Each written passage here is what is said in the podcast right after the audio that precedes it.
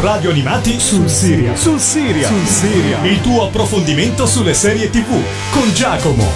Ciao a tutti amici di Radio Animati e benvenuti ad una nuova puntata di Sul Serial sarà una puntata veramente straordinaria perché è l'ultima puntata di questa stagione assieme, dopodiché ci rivedremo dopo quest'estate tutti assieme a parlare ancora di serie televisive.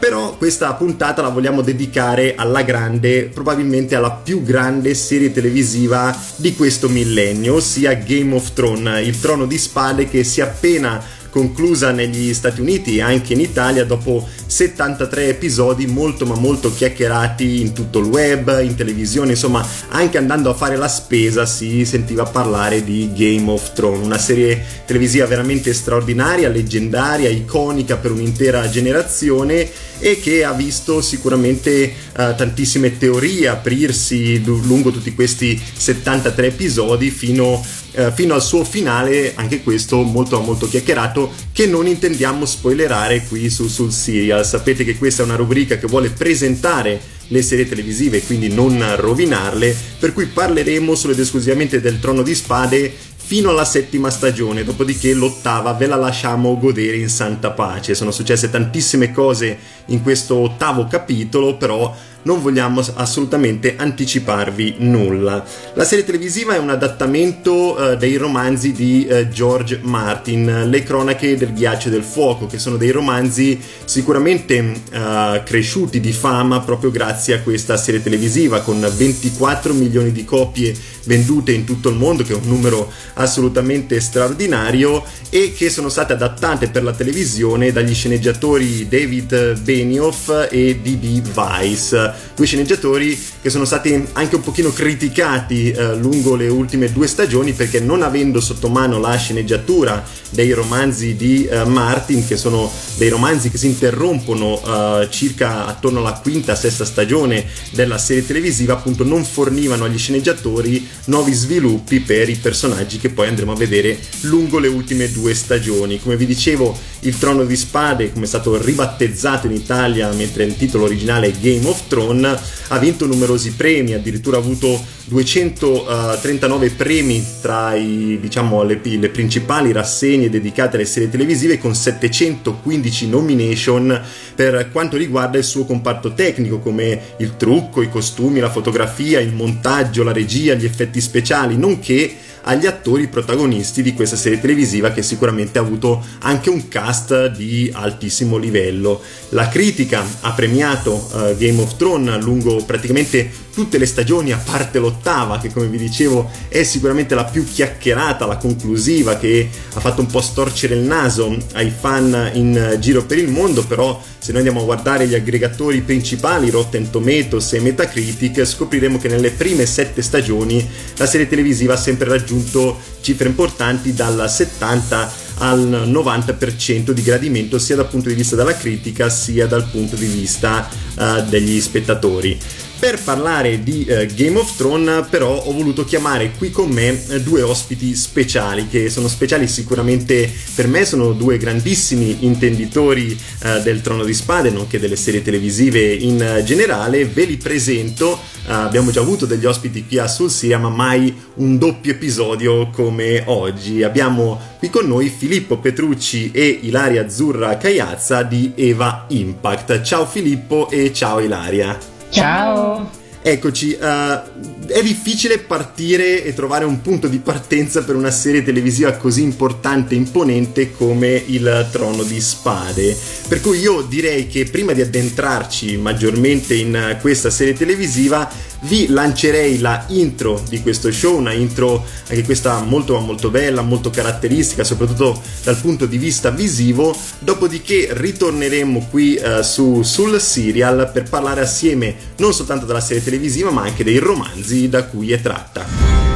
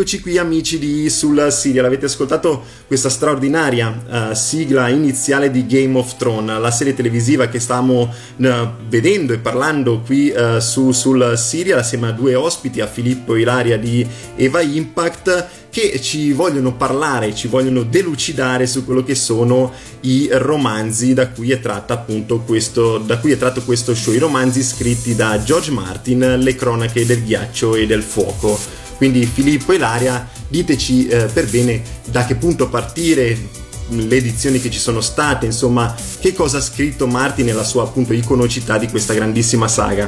Bene, allora, questa saga, che in Italia è diventata Le cronache del ghiaccio e del fuoco, ha un titolo che è leggermente diverso in originale, A Song of Ice and Fire, ovvero la canzone del ghiaccio e del fuoco, oppure la canzone a proposito del ghiaccio e del fuoco.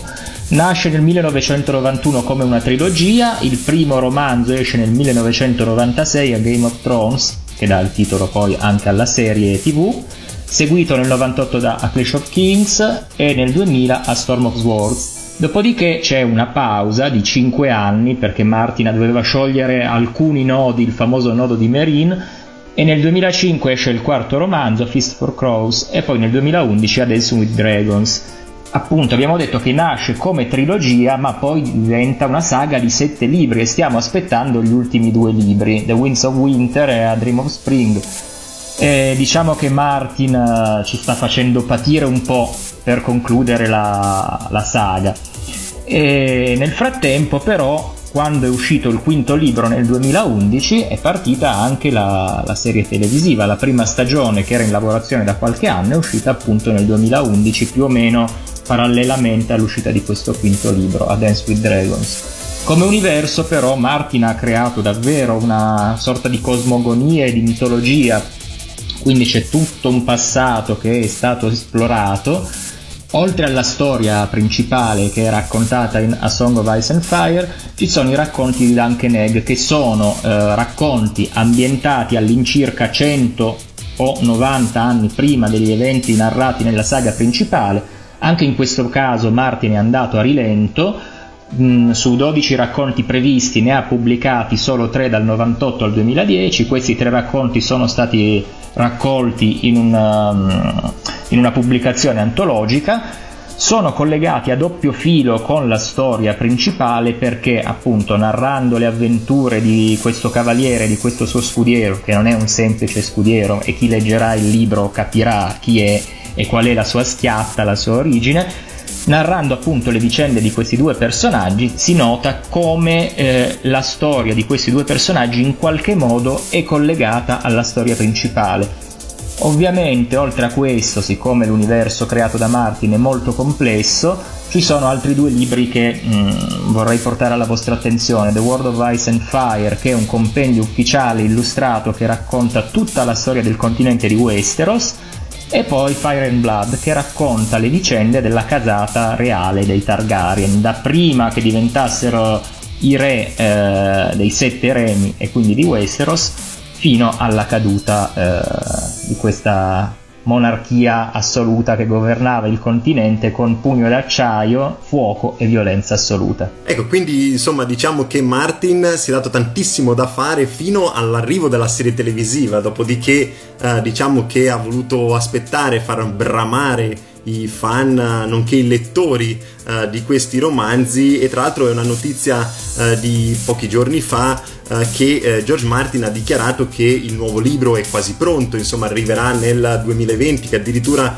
i fan avranno diritto di imprigionarlo se non uscirà entro il 2020 però chiaramente le promesse di Martin negli ultimi anni si sono fatte un pochino uh, sono venute un pochino a mancare strada facendo. Quindi diciamo che non ci fidiamo più di tanto di questo autore che chiaramente ha molto da fare tra convention o stare dietro alla serie televisiva almeno uh, fino ad oggi e speriamo che in futuro possa andare a scrivere nuove pagine per questi personaggi che insomma le meritano. Uh, dopo parleremo chiaramente dell'ottava stagione di quanto il finale sarà probabilmente uh, leggermente diverso rispetto a quello che hanno scritto uh, Vice e Benioff per Game of Thrones.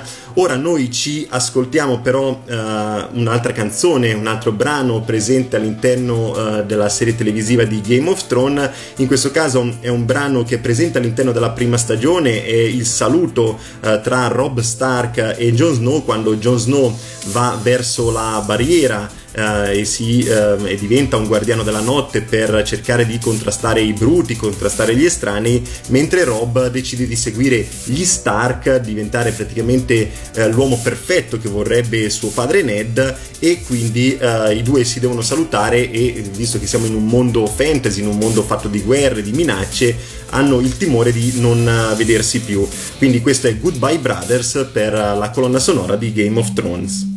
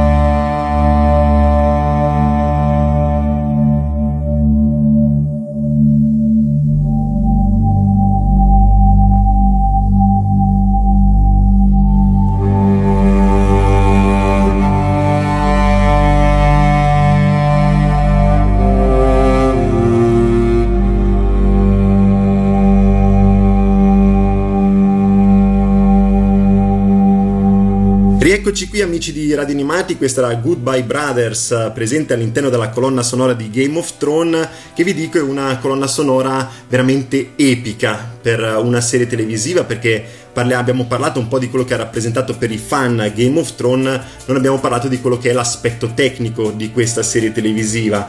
Uno show simile in televisione semplicemente non era mai arrivato e lo scopriamo soprattutto stagione dopo stagione quando aumenta leggermente il budget già altissimo per HBO e per la televisione in generale ad arrivare addirittura a 15 milioni di dollari per puntata che sono una cifra altissima per una serie televisiva, cifre imponenti che si sentono magari al giorno d'oggi, specialmente quando Amazon ha ordinato uh, di fare la serie televisiva sul Signore degli Anelli, insomma cifre importanti, ma chiaramente quando nel 2011 è stata presentata Game of Thrones erano cifre che assolutamente non si erano mai sentite. E questi, questo budget, questo budget così elevato poi si è visto all'interno di ogni singola stagione con una colonna sonora uh, scritta da Ramin Javadi, lo stesso uh, artista che ha composto la colonna sonora di Westworld, altra grandissima uh, colonna sonora, ne abbiamo parlato qui su, sul serial.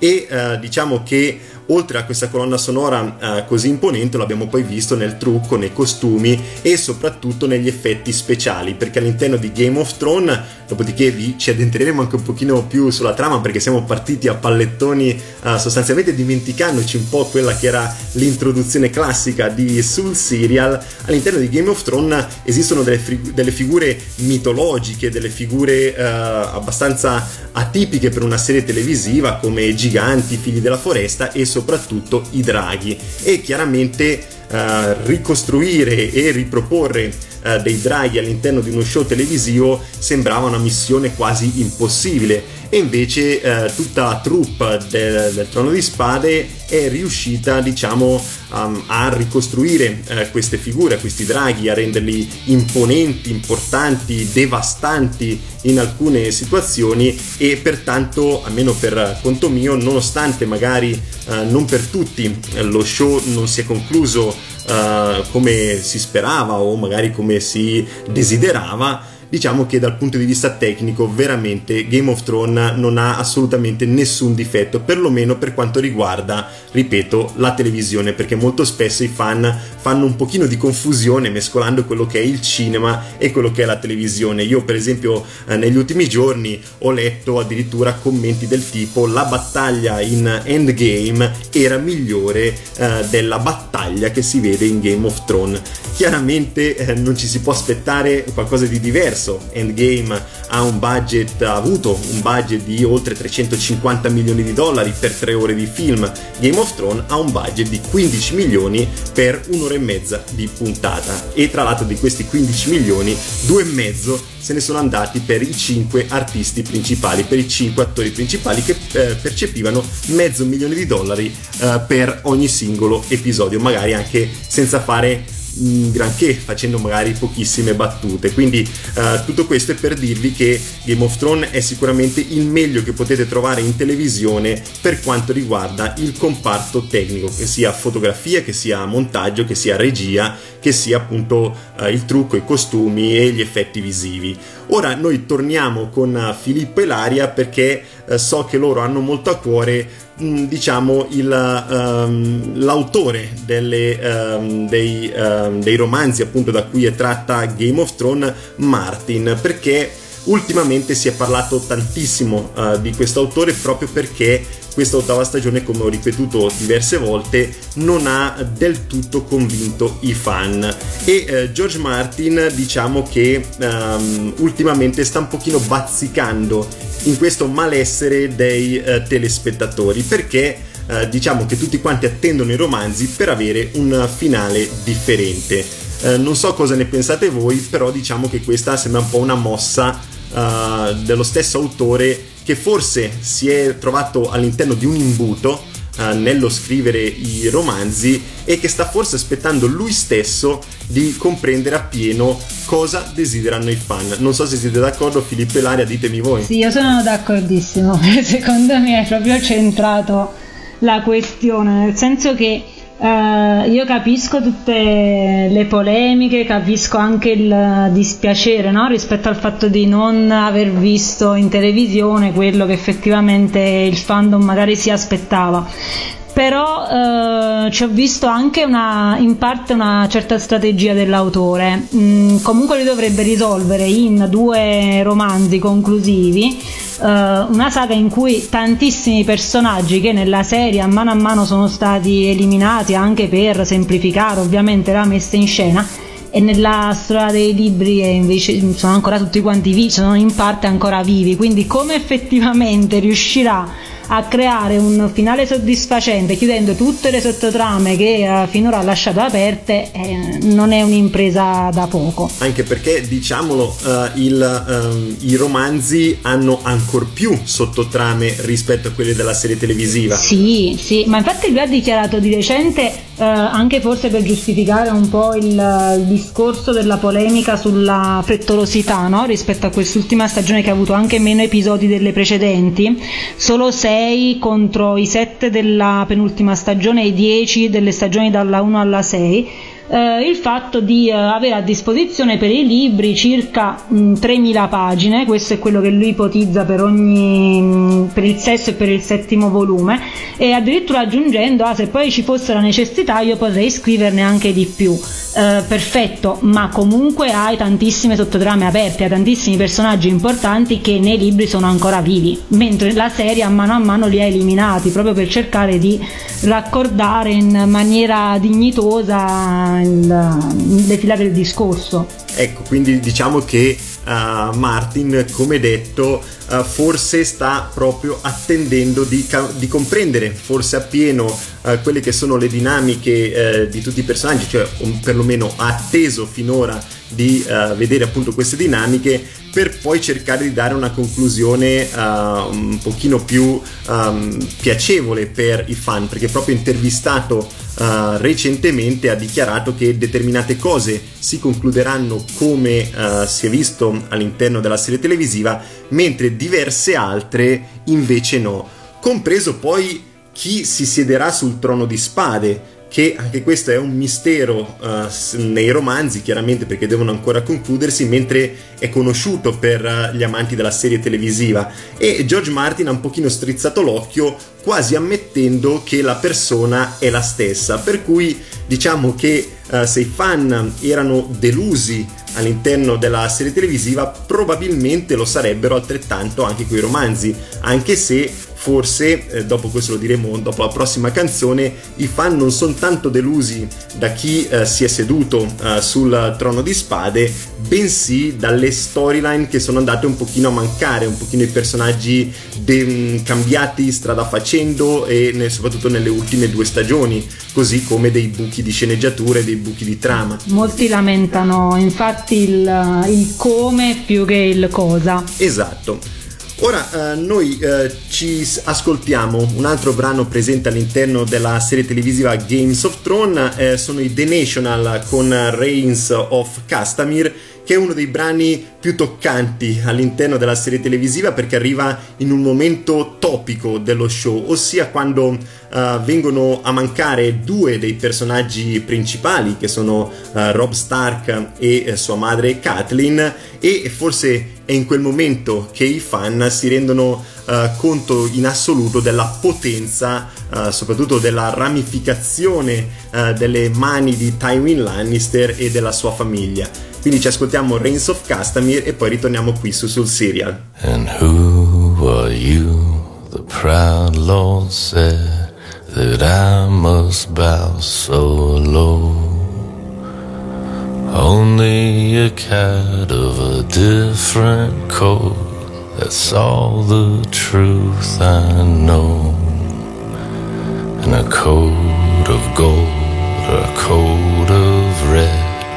lion still has claws, and mine are long and sharp, my lord, as long and sharp as yours. And so he spoke, and so he spoke, that Lord of Castamere. But now the ring we bore his hall with no one there to hear. Yes, now the rains weep bore his hall, and not a soul to hear.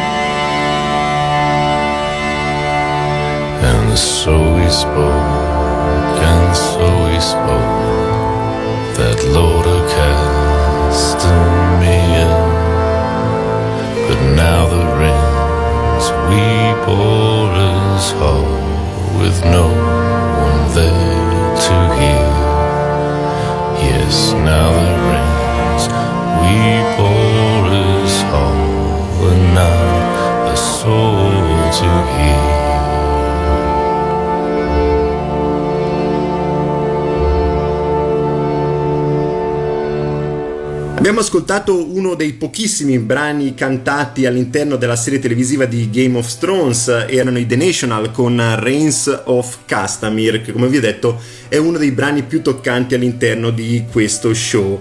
Andiamo ora un pochino più uh, sul nodo della questione, perché sono quasi sicuro che uh, tra coloro che ci ascoltano ci sono tantissime persone che hanno già visto uh, l'ottava stagione di questa serie televisiva, di questa serie televisiva che strada facendo ha accolto sempre più consensi, è partita con solamente tra virgolette 2 milioni di telespettatori nel primissimo episodio della serie televisiva e ha concluso con quasi 20 milioni di telespettatori nell'ultimo episodio, quello eh, dell'ottava stagione, il sesto dell'ottava stagione.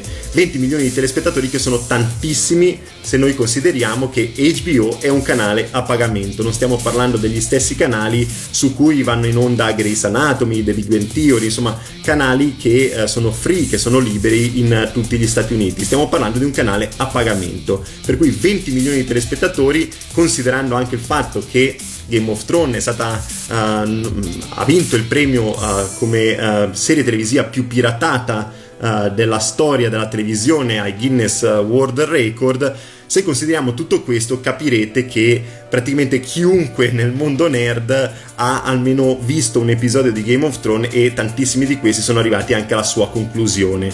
Per cui ci dobbiamo addentrare per forza di cose nell'annosa questione dell'ottava stagione, ma soprattutto delle critiche che ha ricevuto questa, quest'ultimo capitolo, eh, che io personalmente ho ritenuto comunque di per sé valido dal punto di vista tecnico, come vi dicevo prima, e eh, nel quale però eh, condivido un pochino il malessere dei telespettatori in generale, dei fan in generale, dicendo che ha avuto eh, dei buchi di trama anche molto ma molto forte, un'accelerazione improvvisa degli eventi, gli spostamenti eh, degli stessi protagonisti che andavano da una parte all'altra del continente in men che non si dica, da una scena all'altra così come delle piccole, uh, ma poi magari che si sono anche rivelate grosse, dei piccoli cambiamenti all'interno della, della, del carattere degli stessi protagonisti. Però, tutto sommato, e qui concludo, uh, il finale io l'ho ritenuto uh, molto valido, l'ho ritenuto un finale uh, convincente. Io personalmente ho, ho, avuto letteralmente la pelle d'oca uh, mentre andava a concludersi lo show, l'ultima mezz'ora, probabilmente per tutto quello che ha rappresentato per me in questi otto anni ed è stata una serie televisiva che um, mi ha dato tanto, che mi ha fatto chiacchierare tanto delle serie televisive, per cui diciamo che non provavo tristezza per ciò che avevo visto, ma semplicemente malinconia per quello che eh, non potrò più vedere da oggi in poi. È vero che ci sono dei nuovi progetti legati a questa serie televisiva di cui parleremo dopo, però diciamo che questo è il mio parere. Per cui eh, volevo chiedere a Filippo e Ilaria se anche loro insomma eh, erano sulla mia stessa lunghezza d'onda oppure eh, se per loro questo finale è tutto da buttare oppure tutto da tenere. Allora, guarda, sul fatto che eh, abbiamo apprezzato la stagione, l'ottava stagione, siamo d'accordo sul cosa, sul come non tanto, io devo dirti che il come, quindi lo, lo, sviluppo della storia dei personaggi, l'ho apprezzato e l'ho trovato in linea, in continuità con quello che avevamo visto. Sicuramente, adesso non possiamo fare spoiler sull'ottava stagione, ma eh, è una stagione che sarà divisiva per tutti gli appassionati di Game of Thrones. E forse il successo di tutta la saga è dovuto proprio a questo perché Game of Thrones è riuscito a far discutere, a far litigare gli appassionati e quindi vuol dire che l'obiettivo dei, degli showrunner di D&D, come li chiamano affettuosamente e anche con una punta di odio gli spettatori, è, è stato raggiunto. Tutti hanno guardato Game of Thrones, tutti ne parlano, anche quelli che hanno iniziato a criticare la serie a partire dalla quinta stagione, cioè quella che si distaccava un po' dai libri e prendeva maggiori libertà, assumeva maggiore libertà rispetto ai libri. Insomma, ci sono state tante critiche, alcune defezioni, ma molti dei critici sono rimasti a, a seguire la serie fino alla sesta stagione. La settima e l'ottava sono proprio quelle che non si basano più sui, sui libri, ma non è che inventino, si sono basati su alcuni interventi di Martin, su alcuni capitoli che lui ha già pubblicato, Martin comunque ha dato delle informazioni agli autori, agli showrunner e quindi hanno seguito le linee guida di, di Martin ma hanno anche inventato e qui gli, gli, spettatori su questo si sono lamentati, soprattutto per quanto riguarda l'ottava stagione. Ma secondo me invece c'è anche proprio un problema legato al minutaggio perché nel momento in cui tu passi da 10 episodi ai 6 dell'ultima stagione, inizialmente avevano promesso degli episodi addirittura sulle 2 ore per ciascuno e poi invece se vai a vedere il minutaggio complessivo siamo su una durata decisamente inferiore, che cosa tu puoi fare? Dov'è che vai a togliere nel momento in cui devi concludere tutta una serie di trame e di sottotrame? Vai a togliere alla parte di dialoghi alle parti più riflessive per dare spazio all'azione. E quindi questo che cosa ha causato? Ha causato una messa in scena spettacolare.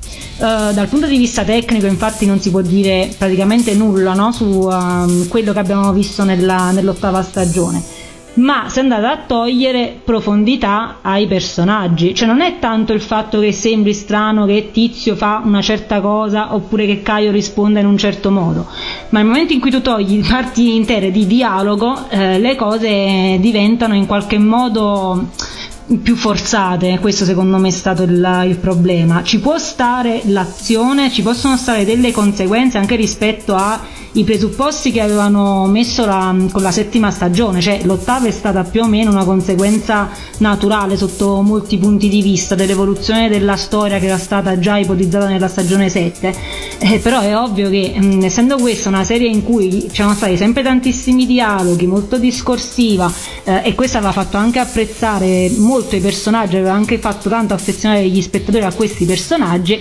e questo diciamo che è, questa mancata si è, senti, si è sentita da un certo punto di vista ma uh, per tagliare la testa al toro, uh, diciamo anche i motivi per cui uh, questa, queste ultime due stagioni sono state così affrettate. Mm, diciamo che um, il motivo vero e proprio forse non si sa nemmeno. Diciamo che eh, si parla di un problema legato al casting di attori che sono già stati sotto contratto eh, per otto stagioni e che cominciavano a ricevere offerte future, magari su film e altre serie televisive anche più vantaggiose economicamente ed HBO aveva il terrore di perdere uno dei personaggi protagonisti. Chiaramente se noi ci presentiamo ad una nona stagione ipotetica senza un personaggio come Jon Snow, senza un personaggio, cioè non senza un personaggio, senza un attore che interpreta Jon Snow, senza un un'attrice che uh, interpreta Cersei, chiaramente abbiamo uh, delle mancanze molto ma molto pesanti.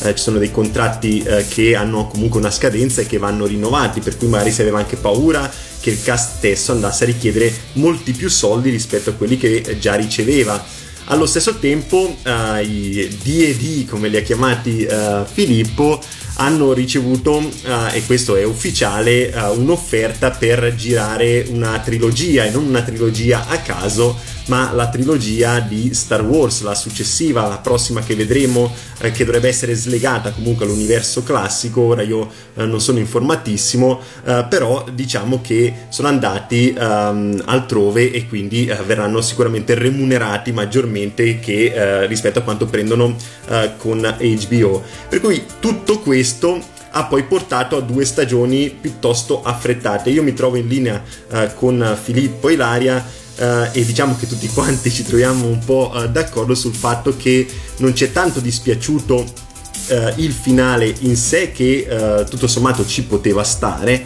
ma su come si è arrivati a questo finale, ossia che Game of Thrones probabilmente meritava almeno due stagioni in più per spiegare gli eventi che abbiamo visto anche soltanto negli ultimi sei episodi, dove abbiamo i primi due dove uh, c'è anche un minimo di introspezione, addirittura c'è quella famosa cantata al caminetto che io ho apprezzato tantissimo, dopo ce l'ascolteremo, uh, ma uh, eccezione fatta per quei momenti nelle prime due puntate dove sostanzialmente non succede nulla. Uh, eccezione fatta per, due, per, quei due episodi, uh, lo show è andato, ha avuto un'accelerata improvvisa esagerata ancor più della settima stagione che ha letteralmente uh, azzerato completamente quelle che sono le emozioni dei personaggi. Quindi non so se loro sono d'accordo non so se Filippo e Laria concordano con me uh, però diciamo che io l'ho vista sotto questo punto di vista. Sì io sono d'accordo. Io non del tutto perché mh, ho trovato, cioè mh, non mi sono trovato sconvolto di fronte a quello che vedevo. Immaginavo che certe cose mh, avrebbero preso una determinata piega perché avevo colto determinati indizi disseminati nelle stagioni precedenti. Mm, però ovviamente questa è una questione che cambia da spettatore a spettatore, quindi le lamentele degli scontenti sono del tutto legittime, assolutamente. Aggiungo solo una cosa perché hai evidenziato in maniera sopraffina le questioni logistiche, cioè la, le possibili partenze del, del, cast e le possibili partenze dello staff, quindi appunto chi va a girare altri film o altre serie, eh, chi va a dirigere dei colossal per la Disney. Poi ci sono dei problemi a monte. Da una parte mh, mm, non è colpa degli sceneggiatori, perché si trovano a lavorare con una saga cartacea originale che è incompleta, quindi o inventano o consultano l'autore, ma ovviamente l'autore, Martin, che è un furbacchione, ha le sue idee, ma dobbiamo anche dire che lui nasce non tanto come scrittore quanto come eh, autore televisivo. Ve la ricordate la serie tv della Bella e la Bestia con uh, Ron Perlman e Linda Hamilton. Hamilton. Ecco, lui era uno degli sceneggiatori, quindi lui conosce perfettamente i meccanismi televisivi, lui sa perfettamente cosa succede, lui si è tenuto alcune carte al coperto anche perché se vogliamo fare un po' i cattivelli potremmo dire ma magari lui ha, ha giocato determinate carte sicure poi per il resto ha detto agli autori inventate, poi aspetta le reazioni dei fan per vedere se quello inventato dagli altri eh, funziona o no e poi a quel punto può aggiustare il tiro con i libri. E poi un altro problema è la complessità della trasposizione dal medium libro al medium televisione. Cioè, facciamo un esempio di quello che si vede nelle primissime stagioni e i libri sono scritti dal punto di vista de- dei personaggi, capitolo per capitolo, quindi ci sono i capitoli di Dani, ci sono i capitoli di Cersei, ci sono i capitoli di Bran e così via. Quindi un personaggio come Barristan, noi mh, mm, lo sappiamo in televisione, che vediamo, riconosciamo l'attore, prima è Approdo del Re e poi arriva da Dani. Nei libri questo non, non, lo sanno i personaggi, ma non lo sa nemmeno il lettore, non si riesce a riconoscere il personaggio. Questo è un piccolissimo dettaglio che però evidenzia quanto sia complesso trasporre da un medium a un altro medium per giunta con un'opera complessa e con tantissimi personaggi come è eh, A Song of Ice and Fire come libro.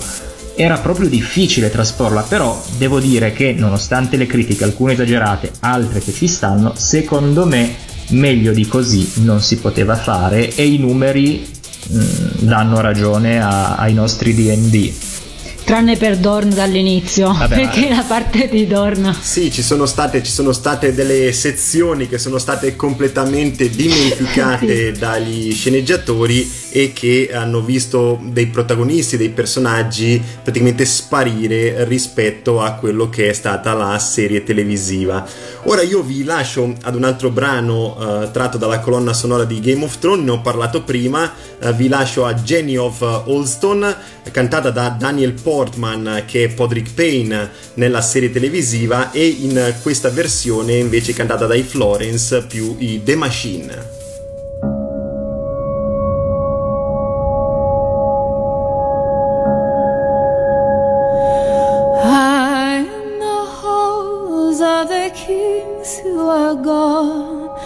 Jenny would dance with her ghosts, the ones she had lost and the ones she had found, and the ones who had loved her the most. The ones who'd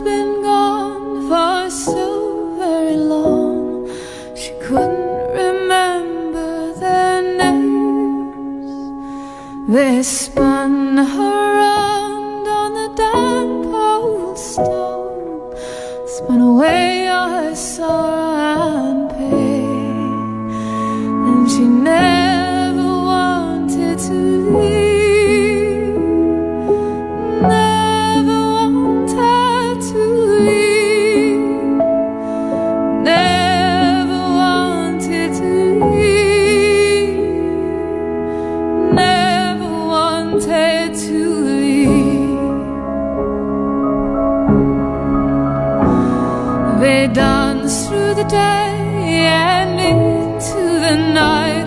The snow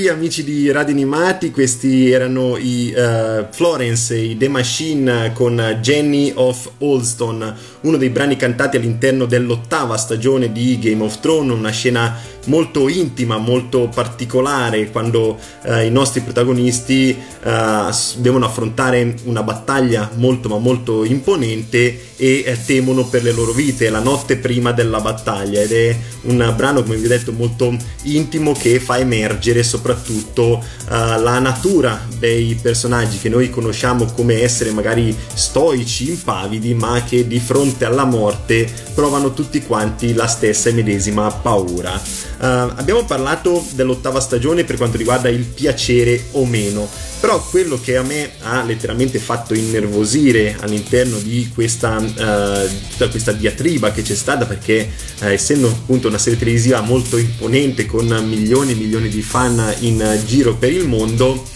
hanno, diciamo così, eh, come si suol dire nel web, aperto le gabbie, nel senso che sono uscito, è uscito letteralmente il peggio del peggio dei fan. E questo all'interno della delle serie televisive non mi era mai capitato di vederlo, non mi era mai capitato di vedere così tante persone aizzarsi contro uno show. E sì che di show ce ne sono stati nella storia, forse probabilmente la fortuna di Lost è stata quella di non essere ancora così in voga su Facebook in quel periodo, probabilmente lo era negli Stati Uniti, perché probabilmente c'era già Facebook all'epoca negli Stati Uniti, però diciamo che se Lost si fosse conclusa oggi, probabilmente avremmo visto lo stesso identico eh, malessere da parte dei telespettatori.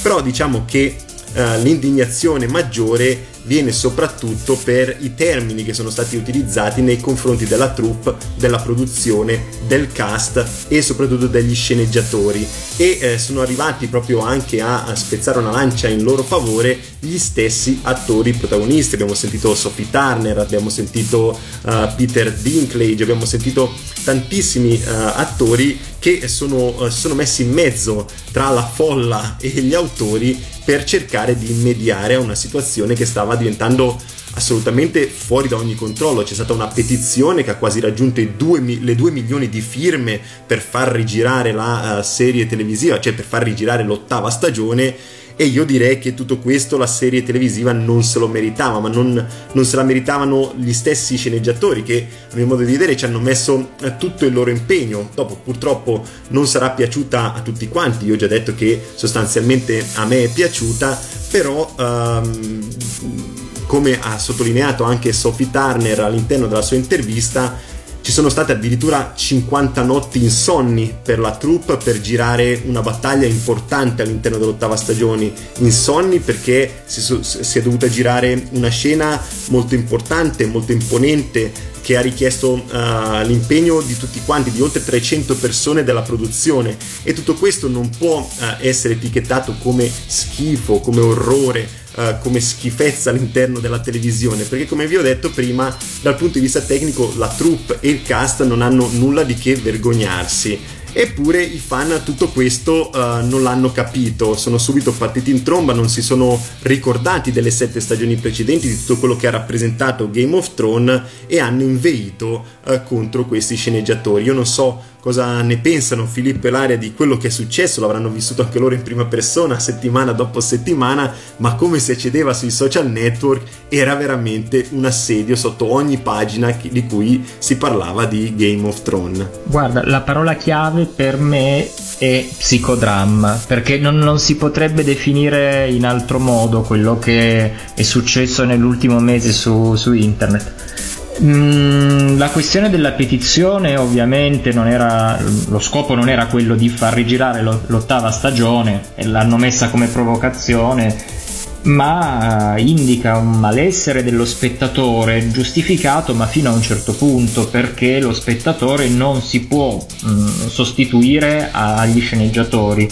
Il cliente ha sempre ragione ma fino a un certo punto secondo me eh, è vero che il finale può non piacere, legittimo, eh, però mh, secondo me si è superato un certo limite, cioè mh, alcuni hanno dato veramente il peggio di sé in questa, in questa cosa qua. Come dicevi tu giustamente, alcuni attori hanno preso le difese della produzione, ma i fan dicevano che gli attori stessi erano scontenti durante le interviste cosa che non è vera. Eh, per esempio, Emilia Clark, eh, l'attrice che fa Dani, ha detto che nonostante tutto lei appoggia le decisioni e le scelte di Dani e questo l'hanno fatto anche molti altri attori. Poi stasera ho letto un'intervista di Jason Momoa che ha detto io sono sconvolto dal finale, però lui ormai era fuori dai giochi da ormai Beh, sette stagioni, sì, quindi...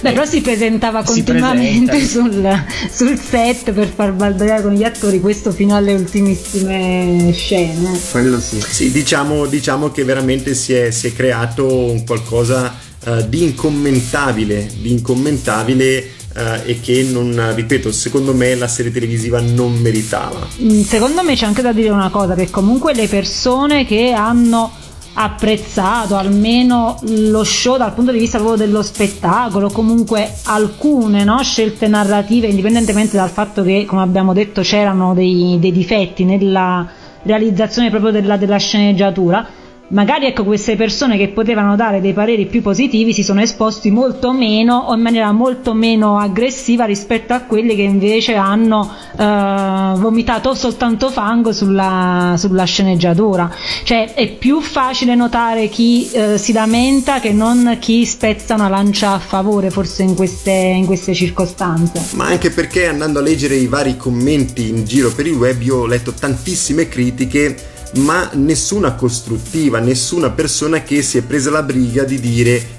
per me sarebbe dovuta finire così, spiegando per filo e per segno vita, opere e miracoli di ciascun protagonista uh, ancora in vita al, al termine della settima stagione, perché non dimentichiamoci che non c'era un personaggio, non c'erano due personaggi, c'erano almeno 20-30 storyline da seguire in 6 episodi, per cui è chiaro che su determinati protagonisti, magari non principali ma uh, secondari, tutto quanto viene un pochino meno, magari addirittura si tende a eliminarli all'interno degli episodi per cercare di non averlo più, um, diciamo così, uh, a copione. Uh, però, um, ripeto, tutto quanto um, avrebbe forse avuto un pochino più senso se il fan uh, si fosse, avesse recensito in maniera negativa l'ottava stagione, che è lecito, è lecitissimo, anzi non, non, c'è, non c'è alcun problema però avesse, avesse, fatto una critica costruttiva e avesse magari dato la sua opinione di come avrebbe scritto, così avremmo paragonato quello che uh, avrebbe detto lui, che avrebbe detto questo ipotetico fan, rispetto a quello che poi abbiamo visto a video e avremmo scoperto quale delle due versioni era migliore. Secondo me, uh, visti gli eventi della settima stagione e visti i primi due episodi, la linea principale della serie televisiva non poteva che seguire questo iter. Io da questo punto di vista qui non sono rimasto sconvolto. Siamo perfettamente d'accordo Ma entrambi. poi comunque è molto più facile dire ciò che non si vuole rispetto a ciò che effettivamente si desidera, quindi in questo senso no?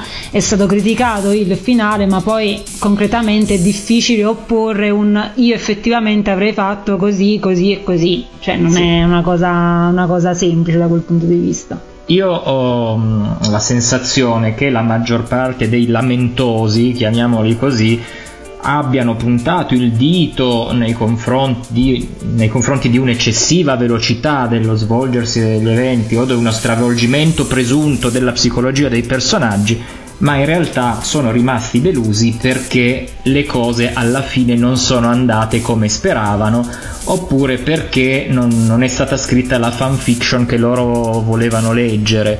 Il fatto è che il Trono di Spade, Game of Thrones o la canzone del ghiaccio e del fuoco si basano proprio sul, um, sul rovesciamento completo delle aspettative e questo è quello che si è visto dalla prima stagione fino all'ottava. Mm, quindi mm, delusione, ma fino a un certo punto e secondo me mol- ah, in certi casi anche immotivata. Eh, voglio farvi una domanda, vi ricordate di Shirin Baratheon? Sì? La piccola Shirin. Ecco, ora noi ci ascoltiamo il brano dalla, cantato dall'attrice che interpreta questo personaggio, Carrie Ingram, con la canzone It's Always Summer Under the Sea, che è un brano anche questo molto intimo, molto particolare, sicuramente malinconico, pensando a questo personaggio che sì, questo avrebbe di che lamentarsi eh, della scelta degli sceneggiatori. Ora ci ascoltiamo insieme It's Always Summer Under the Sea. It's always summer under the sea. I know, I know. Oh, oh, oh. The birds have scales and the fish take wing. I know, I know. Oh, oh, oh. The rain is dry and the snow falls up. I know, I know. Oh, oh, oh. The stones crack open, the water burns. The shadows come to dance, my love. The shadows come to play. The shadows come to dance, my love. The shadows come to stay. Povera, povera Shirin. Beh, nel libro è ancora viva, quindi... Sì, nel libro è ancora viva. ma Anche non- Stannis, dai, dillo Filippo, anche Stan- Stannis. Non so quanto dura anche nel libro, eh. Io non so quanta gente morirà nel prossimo, perché veramente deve dimezzare il, il cast dei personaggi per arrivare alla fine. Rieccoci qui amici di Radio Animati, avete ascoltato l'attrice e in questo caso cantante Carrie Ingram con la canzone It's Always Summer Under the Sea, un brano molto toccante presente all'interno della colonna sonora di Game of Thrones che è stata scritta dal grandissimo Ramin Djawadi. Ehm, ora parlando sempre di questa serie televisiva si deve dare uno sguardo al futuro, a quello che eh, HBO ehm, proporrà ai telespettatori dal 2019 in avanti perché chiaramente eh, questa saga è ampissima. Eh, Martin non ha scritto soltanto eh, i romanzi da cui è tratta appunto questo, questo show ma c'è molto ehm, di che dire anche prima degli eventi che noi vediamo con il primo episodio della serie televisiva. E ovviamente HBO intende sfruttare al massimo questa saga che eh, sicuramente richiamerà orde di pubblico anche per vedere eventuali prequel, sequel, spin-off e magari anche remake vari in futuro. Per cui eh, se Filippo e Laria sono più informati di me potremmo un pochino dire ai nostri ascoltatori quello che eh, ci preannuncia il futuro appunto eh, legata alla serie televisiva di Game of Thrones. Sì, in effetti mh, dopo il grande successo di, Game of Thrones sono stati proposti 5 eh, serie tv derivate da, da questa grande saga ambientata nell'universo di Martin. Sappiamo che ne è stata approvata una, per ora il nome di produzione è Blood Moon e pare che sia ambientata nel passato remoto di Westeros. Poi mh, parte del cast è già stata rivelata, dovrebbe esserci Naomi Watts se non erro. Sono molto curioso di vedere che cosa ci aspetterà nel futuro prossimo per quanto riguarda il continente di Westeros. Però chiaramente non arriverà prima del 2021 circa, diciamo 2021-2022, quindi i fan hanno tutto il tempo necessario per andare a recuperare innanzitutto i romanzi se non l'hanno ancora fatto. Io personalmente ho eh, preso in mano le cronache del ghiaccio e del fuoco eh, dopo aver visto la prima stagione del Trono di Spade. Io immagino che in tantissimi abbiano fatto il mio stesso identico passaggio. Io non conoscevo l'autore, non conoscevo i romanzi. Ho, sic- siccome sono un grande appassionato di serie televisive, ho visto questo show, ho capito e, e ho compreso che appunto erano tratte dalla letteratura e eh, su consiglio di un amico mi sono avvicinato anche ai romanzi perché chiaramente come, eh, come dicono spesso in tanti quando si tratta di letteratura e cinema o letteratura e televisione i romanzi sono sempre meglio. Per cui mi sono addentrato e diciamo che um, valeva la pena di leggersi uh, tutte queste trilogie tutti questi uh, romanzi uh, così carichi diciamo di pagine perché siamo di fronte a circa 4.000 o 5.000 pagine per arrivare in pari con le scritture di Martin. Per cui diciamo che se Uh, avete tempo in questo periodo non avrete tanto visto che la serie televisiva uh, si è conclusa e bisognerà attendere tantissimo uh, fino all'arrivo di questo che possiamo considerarlo un prequel del Trono di Spade addentratevi nella lettura di Martin perché sicuramente ne vale la pena. Ora io vi lascio ad un altro brano che ho selezionato tratto dalla colonna sonora di questa serie televisiva e ho scelto Winter Scam che tratta sempre dagli ultimi episodi di questo show, uh, soprattutto uh, legati al Re della Notte, che è una figura Uh, che incute timore su tutti gli abitanti di uh, Westeros uh, all'interno della serie televisiva. l'inverno sta arrivando, si ha il timore che arrivino gli estranei a scavalcare la barriera che divide il mondo civilizzato dal mondo dei bruti e chiaramente questa, questo brano scritto da Javadi vuole incutere terrore e ansia anche al telespettatore. Ce lo ascoltiamo insieme.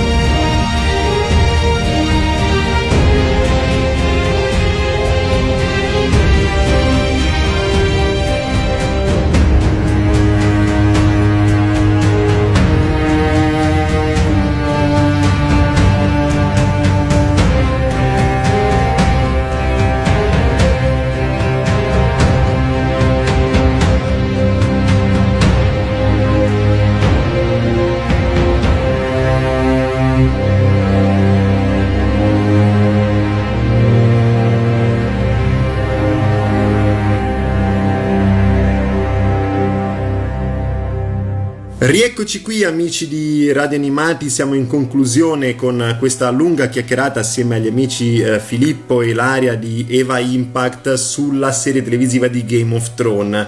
Chiaramente siamo andati a toccare alcuni punti che abbiamo ritenuto fondamentali, soprattutto dopo la visione eh, dell'ottava stagione. La saga, la serie televisiva di Game of Thrones meriterebbe sicuramente 10 puntate qui su, sul serial perché per addentrarci in quello che è il cast, in quello che è la musica, la colonna sonora, la, la, il comparto tecnico, uh, così come la trama stessa e le figure, i personaggi che abbiamo visto, sicuramente eh, richiede tantissimo tempo e eh, qui il tempo va un pochino a stringersi, per cui mi concentrerei su quello che ha rappresentato Game of Thrones per i fan e soprattutto per i messaggi eh, che questa serie televisiva è andata a dare poi ai eh, telespettatori. Perché come sappiamo eh, spesso le serie televisive eh, fanno eh, a volte anche cambiare lo stesso i pareri eh, dei telespettatori. È successo in passato ogni tanto lo ricordo qui con, sul serial con i Robinson con i Jefferson e le figure afroamericane all'interno della, serie, delle, della televisione che prima d'allora non si vedevano minimamente che con i Jefferson e con i Robinson hanno eh, fatto cambiare completamente l'opinione al pubblico americano. Lo stesso è avvenuto con Modern Family, eh, con le coppie omosessuali che hanno fatto eh, cambiare opinioni eh, appunto al pubblico, agli eterosessuali in generale eh, negli Stati Uniti e direi che secondo me ci sono dei messaggi anche all'interno di Game of Thrones, dei messaggi importanti. Non so se Filippo e Laria la pensano alla stessa maniera, però eh, c'è qualcosa, c'è, si capta qualcosa all'interno di questa serie televisiva. Sì, senza dubbio. Allora, anni fa, eh, quando giravo sui forum dedicati ai libri all'epoca, non quando non si parlava ancora della serie TV, si diceva che, che, i romanzi trattavano di tre partite a scacchi o a Sivas, eh, gli scacchi di Game of Thrones in contemporanea. La prima era quella dell'umanità contro gli estranei e quindi eh, una metafora del, dell'inquinamento e della devastazione che gli esseri umani portano al nostro pianeta e quindi tutti gli esseri umani si devono alleare per salvare il nostro pianeta e nel libro si rivede appunto che eh, ci si deve coalizzare contro la minaccia de- dell'inverno e degli estranei che stanno arrivando infatti è emblematica quella quello che si vede nella settima stagione quando Jon Snow riesce a radunare tutti ad approdo del re e mostra uno dei non morti. Poi c'è eh, battaglia, le battaglie vere e proprie, quelle che mettono a ferro e fuoco Westeros, e poi il terzo livello è quello delle trame, degli intrighi che sono quelli che scatenano queste battaglie, quindi tutti i giochi di corte, quelli di Varys, di Vito Corto, eh, i tradimenti, eh, gli intrighi di Tywin e Tyrion Lannister, questi sono i livelli.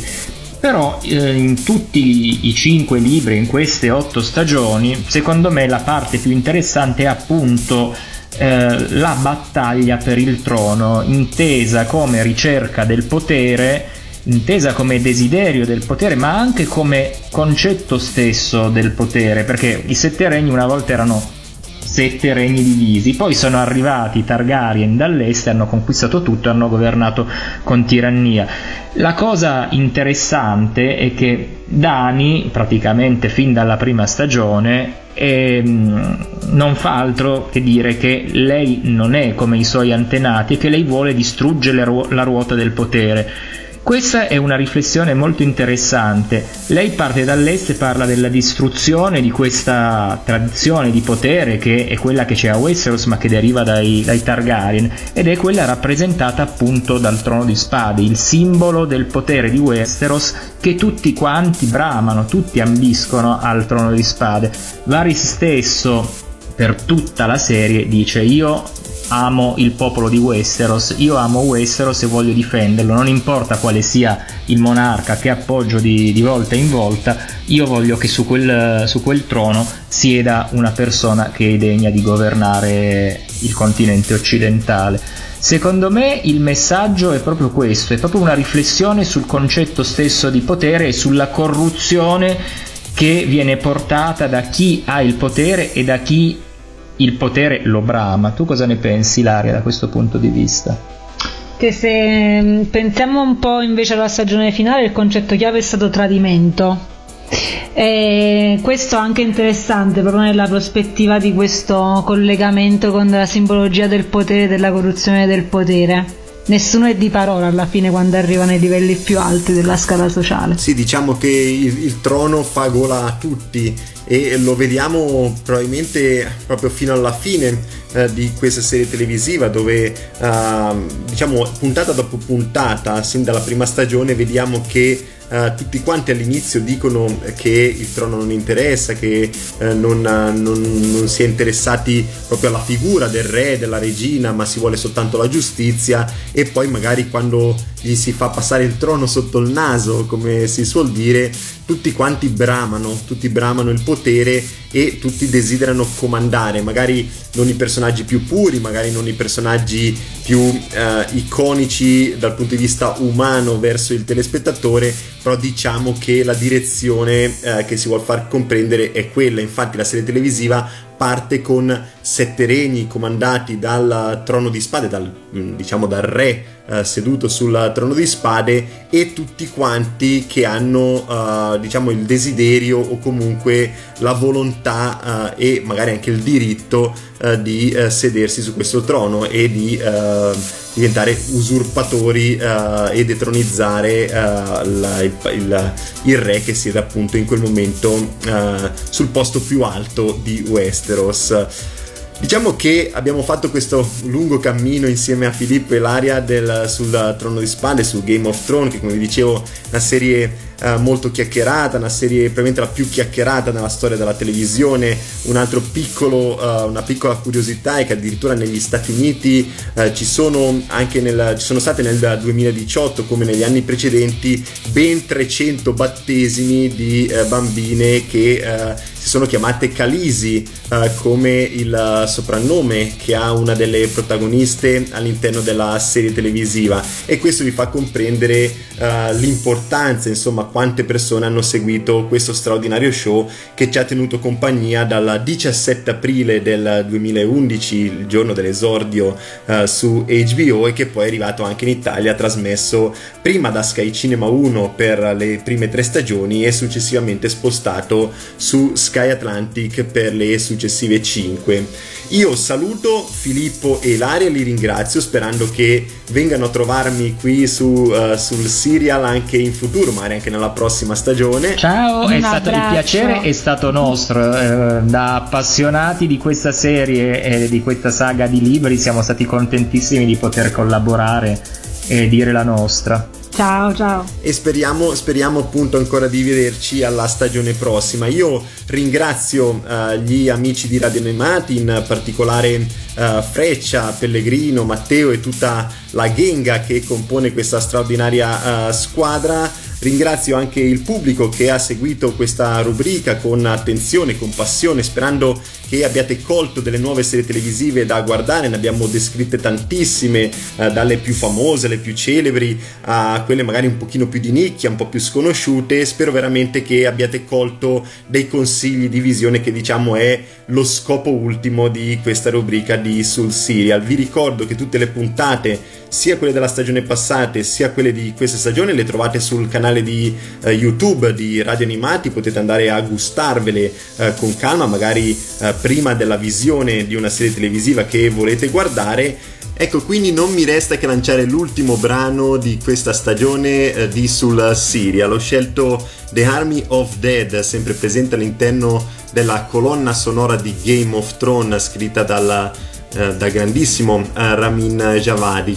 Vi auguro una piacevole estate, soprattutto in compagnia delle serie televisive che più amate, magari in spiaggia, al mare, sotto l'ombrellone e eh, ci diamo appuntamento alla prossima stagione eh, di Sul Serial. Mi raccomando, rimanete sintonizzati con la programmazione di Radio Animati. Ciao a tutti e alla prossima!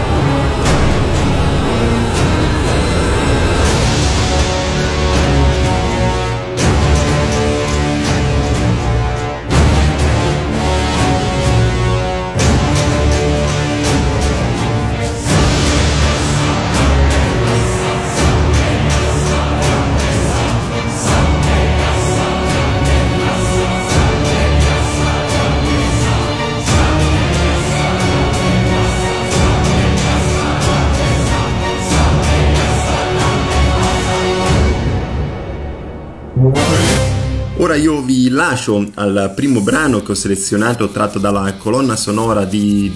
Ecco adesso passa l'ambulanza. Questa la senti però. Ecco, aspetta. ok. Si è allontanato dietro il tornante. Ok. E ho scelto You God. Uh, che sì. All You God. uh, no. e ho scelto All You Got uh, Is God dei The Great Escape.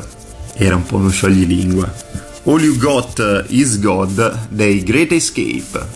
E dito qual è la migliore, dai. Ironic non, saprebbe, non saprebbe dirla. Assolutamente. Comunque, dicevo, adesso, Mari, è passato un po' di tempo, ma quando abbiamo registrato Adaci, io e Ironic, a un certo punto ha detto Rogue, per dire rough, ha detto Rogue. Cioè Rogue, ma non si può sentire Rogue, dai, nel 2018. Freccia una precisazione. A un certo punto, in uno dei brani prima, in uno dei pezzi prima, dico che eh, il padre Steven Crane e la madre Olivia Liv Crane. In realtà il padre si chiama Hugh Crane. Adesso mh, dirò gli attori, quindi magari non so se riesci a fare un copia e incolla rispetto a quello che ho detto prima, se no ti rifaccio il pezzo. E.T. l'extraterrestre, il film eh, cult degli anni 90 di Steven Spielberg. Ho scelto Black Summer dei... dei... dei? Genders? Penso di sì. Scusami, eh, Freccia, dei Genders. Era eh, attesa tantissimo dai fan di Sons of Anarchy. Dice... E la moto. Eh, questo show è stato presentato al pubblico eh, nell'episodio di Grey's Anatomy You Really Got a Hold on Me. Eh, Mi sa che l'ho detto anche bene, eh? Non lo ripeto più allora. È il classico atleta. eh, atleta, sì. È il classico attore. Allora, siccome non ho la più pallida idea di come ho detto Okiriete Ona- Onaodowan, Onaodowan, te lo ripeto. Okiriete Onaodowan è non so, penso sia tipo nigeriano, non lo so. Vai andare a vedere se è nigeriano, anzi scopriamolo assieme se è nigeriano. Eh, Onaudo One è nato a Newark da genitori nigeriani. E fai, grande, ho indovinato.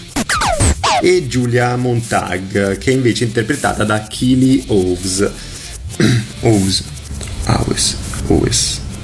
Kelly Owes. Il primo si intitola proprio Bodyguards e ve lo lancio proprio in questo momento. Il primo è proprio Bodyguards che ascoltiamo insieme. Forse un po' meglio così, dai. Che ve lo lancio in questo momento, se mai vi lancio nuovo. Lina è figlia di un calzolaio e la sua famiglia vive in condizioni piuttosto modeste, diciamo che piuttosto modeste, piuttosto modeste è quasi un eufemismo lui lo avevamo visto dare vita alla colonna sonora di Left Tower, eh, o Leftover, l'altra volta mi avevi tirato le orecchie. Si è scelto di utilizzare i sottotitoli fissi eh, in sovraesposizione, in oh, sovraesposizione o sottoesposizione, come si dice? Utilizzare i sottotitoli. Ho scelto i Danny e The Rumors, no, The Rumors. Juniors mi sa, scrivo da cani. Il prossimo italiano però è Roberto Murolo con passione, perlomeno qui non ci possiamo sbagliare. Come diceva il buon Friedrich Schiller, è la volontà che fa l'uomo grande o piccolo. Mamma mia che massima che ti ho lanciato, eh. Bisogna farsi un tatuaggio con questo scritto. È la volontà che fa l'uomo grande o piccolo. Mamma mia. Devo dire che l'avevo detta io. Così diventavo famoso che eh, gli sono stati inflitti sia dall'adolescenza, sia dalla giovane età, eh, sia da quello che no, ehm, no, non sia. Sin dall'adolescenza, sin dalla giovane età. Vi lascio alla programmazione di Radio Animati e ci sentiamo. Ah, però non ho lanciato la canzone, mi sa. Cazzo, non mi ricordo più dove ero arrivato. Ora io vi lascio ad un altro brano che ho selezionato tratto dalla colonna sonora di House of Card, o, ce- uh, Celto, sì. Celto, sembra i celtici. ho scelto Chained di The XX o XX. E visto che sarà in inglese facciamo XX. La prima stagione costò 63, doll- 63 dollari, sì, e il resto. Uh, per House of Card, uh, Rachel Brosnahan, l'avevo detto prima bene e mi è venuto talmente bene prima che non lo dirò mai più. Ora te la dico, ma questa non la metti poi dopo nelle paperissime. Ho rifatto la registrazione perché quando dovevo dire il curioso caso di Benjamin Button, ho detto il curioso caso di Jenson, di Jenson Button, che è quello che fa Formula 1. Cioè, quando sono andato alla fine della puntata dico Jenson Button, ma mi sembra di aver detto qualcosa di sbagliato. E vabbè, lascia perdere. Che potete comodamente trovare su qualsiasi servizio di Steam, su qualsiasi se- ah. Ora io come promesso vi lancio, eh, io come pro... Ora visto...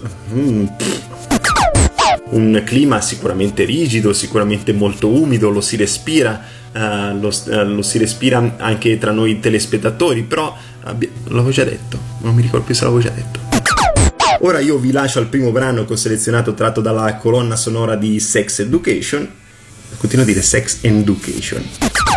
Questo è il cast principale di Sex Education, ho cercato di essere più celebre, celebre sì, più negativo forse eh, nel rapportarsi a tutti gli altri esseri umani. Abbiamo Athelstan che eh, è interpretato da George Blagd, è interpretato da Jog e Jog. Sempre alla ricerca di nuove terre da depredare, abbiamo poi... Mo- Scusami, devo spostare un foglio.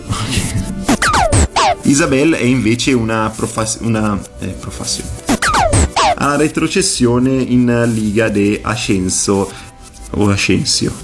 Aspetta. Alla retrocessione nella Serie B messicana.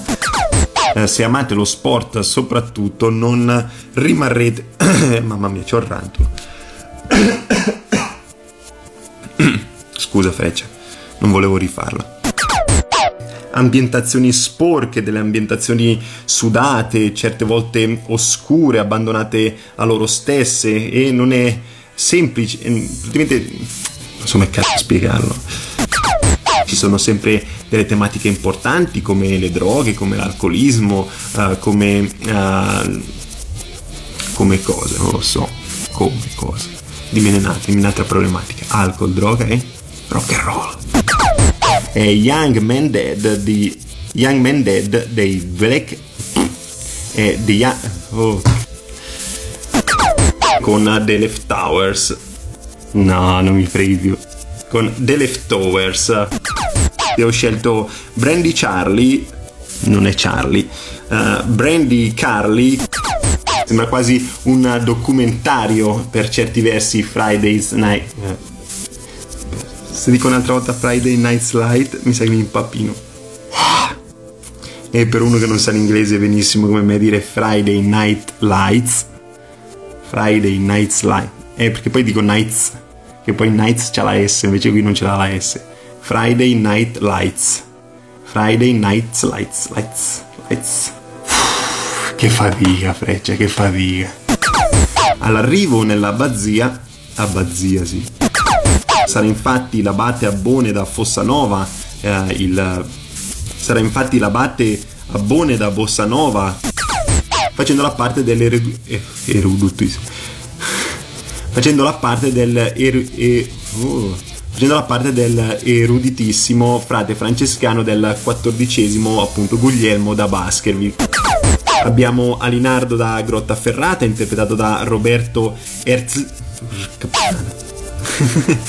da Roberto Ertliska che è un attore uh, che avevamo visto protagonista in Buongiorno Notte dove interpretava Aldo Moro e per cui vinse anche il David, il David sì, vinse anche il David di Donatello.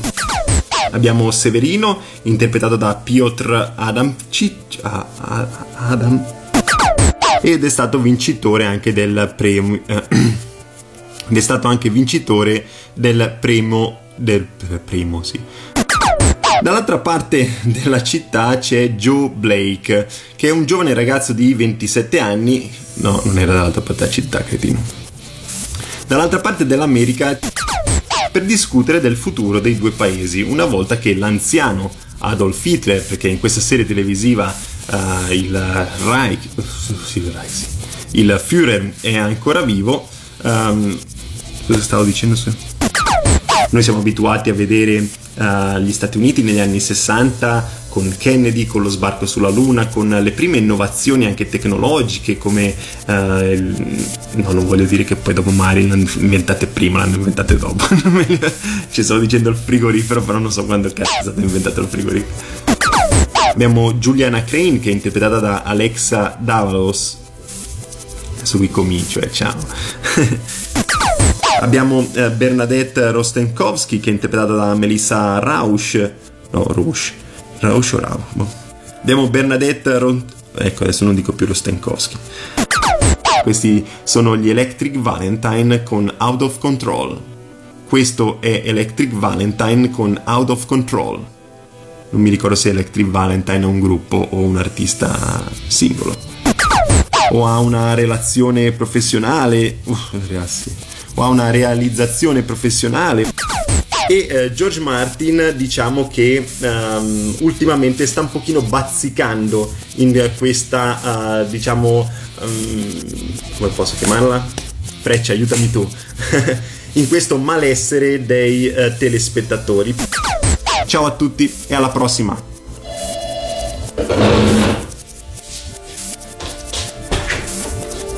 scusa, mi suonava mia moglie il campanello, ma mi mancavano 30 secondi per concludere, quindi ogni tanto sente sotto il campanello e sono andato a aprire. Oh, mi sembra andata bene questa settimana, è freccia. Mi sembra stato proprio anch'io come una freccia. Sa che ho fatto un, un buon lavoro. Adesso non vorrei. Non vorrei. Aspetterò poi la tua mail con tutti i miei errori che ho combinato. Però secondo me non è andata male. Stop. Stop. Stoppete. Off. Sul Siria, sul Siria, sul Siria. Il tuo approfondimento sulle serie TV con Giacomo.